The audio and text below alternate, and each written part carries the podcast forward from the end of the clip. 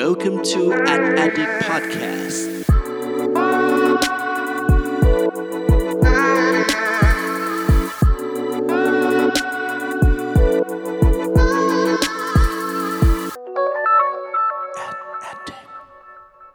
สวัสดีครับ ขอต้อนรับเข้าสู่ a d d i c t Podcast ตอนที่ 3 กับผม เพิร์ดพงปติผาสุกยืดครับ วันนี้นะสิ่งที่เราจะมาพูดคุยกันเนี่ยก็จะเกี่ยวข้องกับอาชีพอาชีพหนึ่งฮะที่ถ้าขาดพวกเขาไปเนี่ยขาดคนกลุ่มนี้ไป ผมคิดว่าเราคงไม่ได้มีโอกาสเห็นโฆษณา หรือว่าผลงานไอเดียดี ๆ ต่าง ๆ ออกมาอย่างณทุกวันนี้นะครับ ซึ่งอาชีพนั้นเนี่ยก็คือ Creative นั่นเองนะฮะแต่ว่าทำไมอยู่ดีๆ วันนี้เราจะมาพูดเกี่ยวกับเรื่อง Creative ขออนุญาตเล่าย้อนกลับไปก่อนละกันนะฮะว่าจริงๆแล้วเนี่ยในช่วงต้นปีที่ผ่านมาเนี่ยผมได้มีโอกาสพูดคุยกับพี่ Creative ท่านหนึ่งนะครับจากในงาน Creative Talk Conference 2019 ซึ่งในงานนี้จริงๆ ผมบอกเลยว่าดีมากๆ ถ้าใครเนี่ยพลาดงานนี้ไปเนี่ยผมแนะนำว่าไปติดตามฟังกันได้นะครับจริงๆ ในงานเขามีการอัดเสียงอัดวิดีโอทุกอย่างไว้ทั้งหมดเลยนะครับสามารถไปฟังกันได้นะครับในพอดแคสต์ Creative Talk Podcast นั่นเองนะฮะ ในงานนั้นเนี่ยผมได้มีโอกาสพูดคุยกับพี่หนึ่งอัศวิน พาณิชวัฒนา ผู้ดำรงตำแหน่ง Executive Creative Director จาก Gray NJ United นั่นเองนะฮะหลายๆ คนถ้าอยู่ในวงการคงรู้จักชื่อเสียงเรียงนามของพี่เขาอยู่แล้ว แต่ว่าถ้าสำหรับคนที่อาจจะยังไม่ได้รู้จักเนี่ยถ้าพูดถึงผลงานเขาอะผมรับรองเลยว่าทุกคนต้องรู้จักอย่างแน่นอนนะฮะซึ่งงานล่าสุดในปีที่แล้วที่กวาดรางวัลมาเยอะแยะมาก ๆ เลย ก็คือผลงานโฆษณาเธอเธอจาก K Plus นั่นเองนะครับจริง ๆ แล้ววันนั้นเนี่ยผมได้มีโอกาสคุยกับพี่หนึ่งเนี่ยค่อนข้างหลากหลายประเด็นเหมือนกัน แต่ว่าพอกลับมาฟังเป็นคลิปวิดีโอเสียงที่อัดมาเนี่ย จริง ๆ ก็อัดมาแบบงูงูปลาปลานะฮะ ไม่ได้ตั้งใจจะมาทำพอดแคสต์เลย ดังนั้น ถ้าเดี๋ยวตอนหลังมีคลิปวิดีโอเสียงเหล่านั้นเนี่ยมันอาจจะมีคุณภาพแย่มากๆเลยนะฮะก็ขออภัยไว้ก่อนด้วยนะครับพอมาฟังแล้วเนี่ยได้เจอประเด็นหนึ่งที่ค่อนข้างน่าสนใจ แล้วก็น่าจะเป็นประโยชน์ ต่อใครหลาย ๆ คนนะฮะซึ่งก็คือในเรื่องของการทำงานการสมัครงานนั่นเอง ผมเชื่อว่าหลาย ๆ คนน้อง ๆ หลาย ๆ คนอาจจะมี moment ว่า เฮ้ย ฉันเรียนใกล้จะจบแล้วอะฉันอยากทำงานวงการเอเจนซี่แต่ว่าไม่ได้มี port ไม่ได้มีผลงานอะไรเจ๋ง ๆ เลย ไม่รู้จะ เข้าได้หรือเปล่า ไม่รู้พี่เขาจะรับเราหรือเปล่า หรือแม้แต่กระทั่งคนที่ทำงานเป็นอาจจะเป็นครีเอทีฟอยู่แล้ว แต่ว่าอยากจะย้ายสายงานไปอยู่กับทีมที่เฮ้ยดูเจ๋งมากๆ แต่ว่างานเราไม่เคยได้งานอวอร์ดอะไรเลย ไม่รู้เหมือนกันว่าเขาจะรับเราไหม วันนี้นะฮะ เราเลยอยากจะมาดูกันว่า ถ้าในมุมมองของ Executive Creative Director จาก Gray NJ United อย่างพี่หนึ่งเนี่ยมีมุมมองในการรับ Creative รุ่นใหม่อย่างไรบ้าง โดยประเด็นคำถามแรกนะฮะที่มีโอกาสได้ถามพี่หนึ่งเนี่ยก็คือเวลาที่มีคนมาสมัครงานหรือว่ามาสัมภาษณ์งานกับพี่หนึ่งเนี่ย ผมคิดว่ามีจำนวนไม่น้อยแน่นอนนะฮะ เวลาพี่คุยกับพวกเขาเนี่ยเวลาสัมภาษณ์เนี่ย พี่จะดูคนจากอะไร จะเลือกคนยังไงบ้าง ลองมาฟังคำตอบจากพี่หนึ่งกันครับ คือตรงๆเลยนะ อืม ข้อแรกเลยอะ ผมไม่ดูงาน อืม ผมไม่คือผมไม่ดูงานคนมาสมัครงานนานมากแล้วนะอืมอืมอืมด้วยสองเหตุผล เหตุผลแรกผมผมไม่เชื่อว่าสมมตินะเพื่อนมาคุยงานกับเรา สมมติเพื่อนเคียทีฟมาคุยงานกับเราฮะเราจะรู้ได้ไงว่างานเนี้ยเป็นงานคุณ หรือไม่ใช่งานคุณ หรือว่าคุณมีส่วนร่วมหรือไม่มีส่วนร่วม เราไม่มีทางรู้หรอกคุณหยิบงานใครมาก็ได้แล้วบอกว่านี่ไงานคุณเราไม่รู้อืมอืมอืมเอาจริงๆ คือเราไม่มีทางรู้ แล้วเราก็ไม่แคร์ด้วย อืม ผมว่าสิ่งที่สำคัญน่ะ ของการทำงานในมุมผมนะอืมคือเราคุยกันแล้วรู้เรื่อง แล้วผมก็จะดูแค่ว่าคุณอยากทำจริงๆหรือเปล่าผมอืมผมผมว่าคนเก่ง มันคนเก่งอะกับไม่เก่งมันไม่ได้ต่างกันมากหรอกอืมบางคนเก่งมากนะต่อให้บอกอยู่ในทีมด้วยกันคือนี่คือบอกพูดจากแบบประสบการณ์ล้วนอืมๆโหโคตรเก่งเลย แต่อยู่ในทีม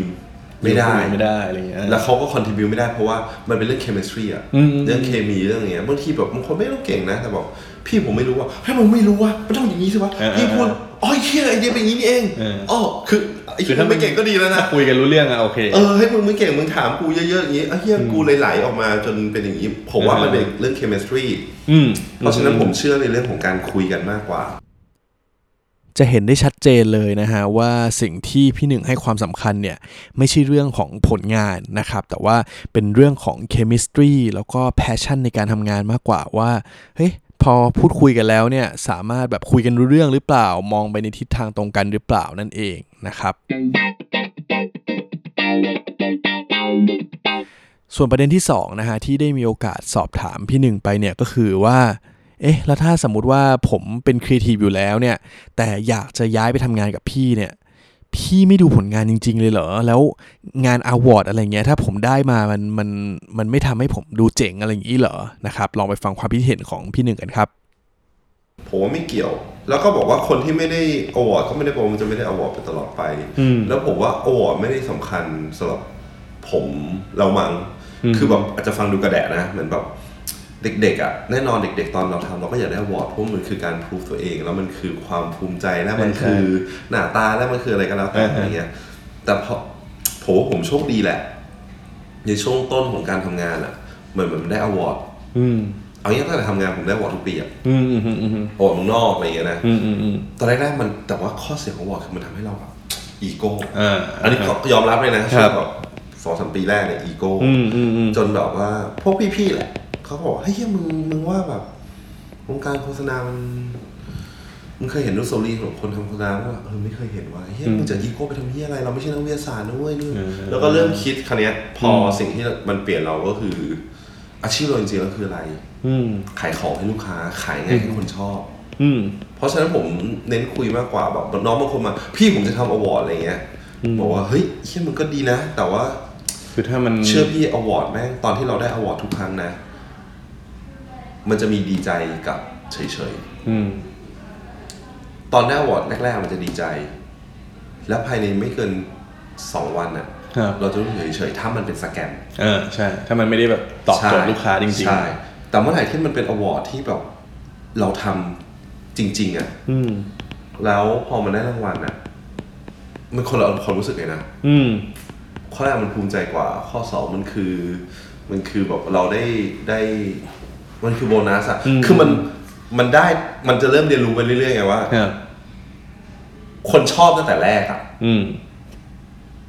จบแล้วอืม award นี่แม่งโบนัสแล้ว อืมเหมือนใน Friendshit ที่ทำเออใช่ไมหรือแบบเพราะว่าตอนนั้นที่เคยฟังฟังพี่ในงานไหนสักงานที่พี่บอกว่าก็ตอนแรกก็ไม่ได้คิดเรื่องอวอร์ดใช่ไหมมันไม่คิดก็คือเลยทำเพื่อลูกค้านี่แหละแต่ว่าเดี๋ยวโทษนะส่งตอนส่งอวอร์ดแรกนะส่งเอาอะไรส่งดี ส่งไปให้เมืองนอกดูนะเออไม่เคยคิดว่าเขาจะเก็ตเอด้วอยผมผมงงเหมือนกันว่าเอ๊ะทำไมเมืองนอกมันเก็ตนะจริงๆตอนแรกผมก็งงมันส่วบ้านตัวมากเลยเออมันแบบเฮียมึงเก็ตเฮียอะไรวะคือออฮึคือสุดท้ายมันคงกลับมาที่มันแปลกมากมั้งครับ แค่นั้นเองเราเราก็แค่บอกเออมันก็แปลกว่ะเฮียอืมเขาเก็ตกันได้ยังไงวะเพราะฉะนั้นเวลาน้องมาสมัครงานเราเราครับเราจะบอกว่าเน้นคุย อย่างที่พี่หนึ่งได้บอกไปนะครับว่าจริงๆแล้วเนี่ยงานอวอร์ดเนี่ยไม่ใช่สิ่งที่แสดงถึงความสำเร็จความเก่งอะไรต่างๆเสมอไปนะฮะเพราะว่าหลายๆงานที่ทำอวอร์ดกันเนี่ยก็คือไม่ใช่งานที่ตอบโจทย์ลูกค้าจริง ๆ จะเห็นเลยว่าสิ่งที่พี่หนึ่งค่อนข้างให้ความสำคัญเนี่ยก็คือเรื่องของผลงานหรือว่าไอเดียที่สามารถตอบโจทย์แก้ปัญหาลูกค้าได้จริง ๆ มากกว่านั่นเอง นะครับดังนั้นพี่หนึ่งก็เลยอยากจะแนะนำให้เราเนี่ยทำผลงานที่ตอบโจทย์ลูกค้าเนาะอย่าไปโฟกัสที่อ award เป็นหลัก เพราะว่าสุดท้ายแล้วเวลาจะสมัครงานกับพี่หนึ่งพี่หนึ่งก็ไม่ได้ดูที่ award อยู่ดีนะฮะสำหรับประเด็นที่3นะครับที่ได้มีโอกาสสอบถามพี่หนึ่งไปเนี่ยคือเรื่องของว่าถ้าสมมติแล้วเนี่ยว่าเฮ้ยผมได้มีโอกาสมาสัมภาษณ์งานกับพี่แล้ว แต่ว่ามีเรื่องหนึ่งที่ค้างคาใจมากเลยอะพี่คือเรื่อง เงินนะฮะเงินถือว่าเป็นอะไรที่สำคัญเหมือนกัน อยากจะรู้ครับว่าเวลาไปคุยเนี่ยไปสัมภาษณ์กับพี่อย่างเงี้ยควรจะเรียกเงินมากน้อยขนาดไหน ลองไปฟังความคิดเห็นของพี่หนึ่งเรื่องเงินกันครับ ส่วนใหญ่เวลาสมัครงาน ถ้าใครอยากทำครับ เราไม่เคยไม่รับเลยอืมถ้าออฟฟิศมีมีตำแหน่งว่างอืมรับเลย เราถามนี้ด้วยเงินเดือนเท่าไหร่อืม ลองเงินเดือนเท่านี้แบบเฮ้ยพี่แต่ผมรู้ชัดๆไปเลย เอาเอาที่มึงเอาที่มึงอยู่แล้วสบายใจ อ่าอ่าอ่า เพราะว่าข้อแรกไม่ใช่เงินกูอืมเราพูดอย่างนี้เงินออฟฟิศเออเราพูดอย่างนี้ทุกคนแม่งเงินออฟฟิศไม่ใช่เงินกูอ่าถ้ามึงมามึงบอกว่ามึงอยากได้เงินเดือนร้อยบาทอืม แล้วจริงๆมึงอยากได้สองร้อยแล้วมึงบอกออกมาร้อยหนึ่งไอ้ที่มึงมาอยู่กูได้สองเดือนแล้วสามเดือน แล้วมึงก็ออกเพราะมึงอยากได้เงินสองร้อย แล้วทำไมไม่บอกแต่แรก เอออม เอามึงเงินเดือนสองร้อยใช่ไหมเอามึงเงินเดือนสองร้อยเลย กูไม่ต่อด้วย อืมฮึ แล้วกูก็จะไปบอกเขาว่าเนี่ยเงินเดือนสองร้อยมึงแฮปปี้เงินเดือนสองร้อยแล้วเข้ามามึงก็เต็มที่แล้วกันอะไรเงี้ยอืมส่วนใหญ่ผมคุยเด็กแล้วก็แบบไม่ดูงานจนบางทีน้องถามพี่ไม่ดูงานหน่อยเหรออะไรเงี้ยบอกเด็กงงเด็กไม่รู้งจะงดูทำไมเออเออเออเออเนี่ยเองไปให้เพื่อนช่วยรีทัชพี่รู้ไหมอะอืมแล้วเอาเข้าจริงอาชีพเราอะพี่ก็ไม่ได้มานั่งดูว่าเลทเอาเนียบไม่เนียบหรืออะไรแล้วป่ะอืมอืมมันยุคมันเปลี่ยนไปแล้วไงครับ จะมีลูกค้าสักกี่คนที่มานั่งแบบเป็นเงินเหลือการรีทัช ส่วนตัวผมชอบคำหนึ่งที่พี่หนึ่งบอกมากเลยนะฮะ ว่าอย่างเวลาเป็นเลเวล m ม n เจอร์หลายๆคนเนี่ย อาจจะคิดว่าแบบ เฮ้ย อยากจะกดเงินน้องนู่นนี่ แต่ว่าลืมคิดไปเนาะว่าเงินนั้นจริงๆ มันไม่ใช่เงินของเขาเองนะฮะ เป็นเงินของบริษัทนะครับ ดังนั้นเนี่ยเราจะเห็นเลยว่าถ้าในกรณีของพี่หนึ่งเนี่ย เวลาถ้าสมมติว่าเฮ้ยมีโอกาสมาสัมภาษณ์มาคุยกันแล้วเนี่ยจูนกันติดแล้วเคมีตรงกันเนี่ยส่วนใหญ่พี่หนึ่งเนี่ยก็จะรับทั้งหมดนะครับแล้วก็ถ้าอยากได้เงินเท่าไหร่เนี่ยลองเสนอมาเลยเต็มที่เลย ถ้าถ้าให้ได้ก็จะให้อยู่แล้วนะครับแต่ว่าอยากให้คุยกันตั้งแต่แรกแล้วก็บอกตรงๆ ไม่ใช่มาบอกทีหลังว่าอ้าวจริง ๆ อยากได้อีกตัวเลขหนึ่งแล้ว 2 เดือนออกนะฮะก็จะไม่ไม่ค่อยโอเคนั่นเองนะครับสำหรับประเด็นที่4นะฮะที่ได้มีโอกาสสอบถามพี่หนึ่งไปเนี่ยจะเห็นเลยฮะว่าพี่หนึ่งไม่ดูงานไม่สนอวอร์ดเลยอยากจะรู้ฮะว่าแล้วจริง ๆ เวลาพี่หนึ่งสัมภาษณ์ น้องๆ คนหนึ่งที่มาสัมภาษณ์กับพี่เนี่ย พี่ถามอะไรกันไปบ้างนะฮะลองมาฟังความคิดเห็นจากพี่หนึ่งกันครับ ชอบคนมาสมัครงาน อืมเพราะชอบเจอคน อืมอยากคุย คือจริง ๆอะมันเหมือนเราเราได้ได้ไอ้นี่มากกว่าด้วยซ้ำได้ข้อมูลครับคือผมจะถามเฉยๆว่าทำไมมาสมัครที่นี่ อืมผมจะถามคำถามน้อยมากเลยนะเหมือนชวนคุยกันเอง ใช่ แล้วผมเนี่ยถามผกลัมบสมัครงานกับเขามากกว่าอ่อ่ คือผมอะจะบอกว่าข้อดีของที่นี่คืออะไร อืมข้อเสียของที่นี่คืออะไร อืมอืมไปเรียกมาดีกว่า อ่าเพราะผมว่าว่าอยากมาเดี๋ยวนี้มันมันก็ทั้งสองมุมแหละเนอะเออว่าว่าคนสมัครมันก็ต้องเป็นคนเลือกเองเหมือนกัน เพราะว่าใช่ ตัวเลือกมันก็เยอะแยะใช่ไหมอ่าเนี่ยที่นี่คือข้อดีอย่างเงี้ย ข้อเสียครับอย่างเงี้ย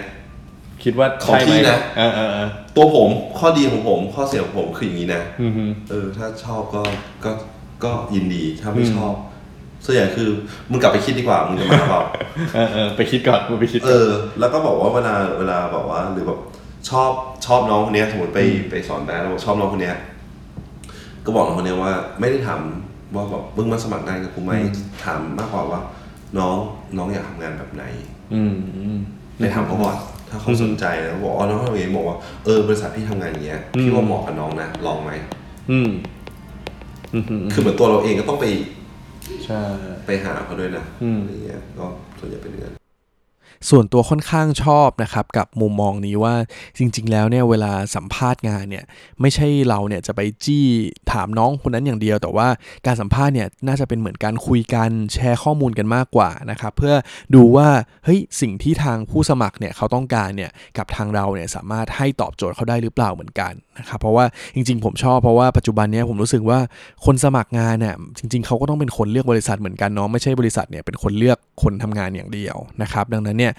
มุมมองนี้ก็เป็นมุมมองที่น่าสนใจอีกอย่างหนึ่งที่ได้รับมาจากพี่หนึ่งเช่นเดียวกันครับ และนี่ก็คือ 4 ประเด็นมุมมองการรับสมัครครีเอทีฟรุ่นใหม่จากมุมมองของคุณหนึ่งอัศวินเกรเอ็นเจยูไนเต็ดนั่นเองนะฮะ สรุปให้ฟังอีกรอบสั้นๆครับ อย่างแรกคือ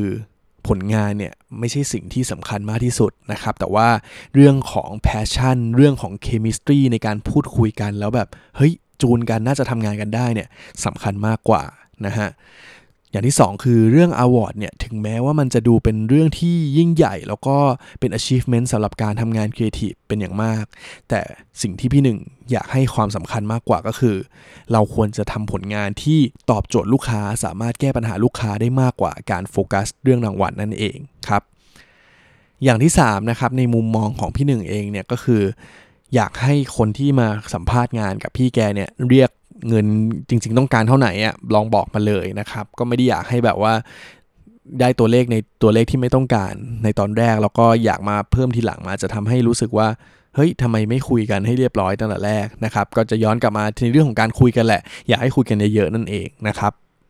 ส่วนข้อสุดท้ายนะครับข้อที่4เนี่ยก็คืออยากให้ลองมองอีกมุมหนึ่งนะฮะว่าเวลาที่เราไปสัมภาษณ์งานกับพี่ๆเขาเนี่ยอย่าคิดว่าเราเนี่ยจะถูกเลือกอย่างเดียว แต่ว่าเราเนี่ยก็ควรเลือกบริษัทเหมือนกันนะครับว่าจริงๆแล้วเนี่ยแต่ละที่เนี่ยเขาตอบโจทย์ในสิ่งที่เราต้องการอยู่หรือเปล่าเช่นเดียวกันนะครับ และนี่ก็คือทั้งหมดของ a d d i c t Podcast ตอนที่ 3 ในวันนี้นะฮะ อย่างที่บอกไปตอนต้นนะครับ ว่าจริง ๆ แล้วเนี่ยการที่ได้ไปพูดคุยกับพี่หนึ่งเนี่ยยังมีประเด็นที่น่าสนใจเยอะแยะมากมายเลย เดี๋ยวไว้มีโอกาสจะหยิบจับมาแชร์กันเพิ่มเติมอีกแน่นอนนะฮะสำหรับใครที่ฟังแล้วเฮ้ยเริ่มชอบแล้วล่ะ อย่าลืมนะครับ กดไลค์กดแชร์ กด ติดตาม a d d i c t Podcast ตามสื่อต่างๆ ที่ทุกคนฟังอยู่นะตอนนี้ได้เลยนะฮะแล้วก็ถ้าหากว่ามีประเด็นไหนอยากจะแนะนำเพิ่มเติมนะครับ หรือว่ามีเรื่องราวอะไรที่อยากให้ a d d i c t Podcast เนี่ยนำมาพูดเนี่ยก็สามารถแนะนำกันเข้ามาได้นะฮะวันนี้ขอบคุณทุกคนมากครับ ไว้เจอกันใหม่ตอนหน้าครับ สวัสดีครับ Welcome to an Addict Podcast.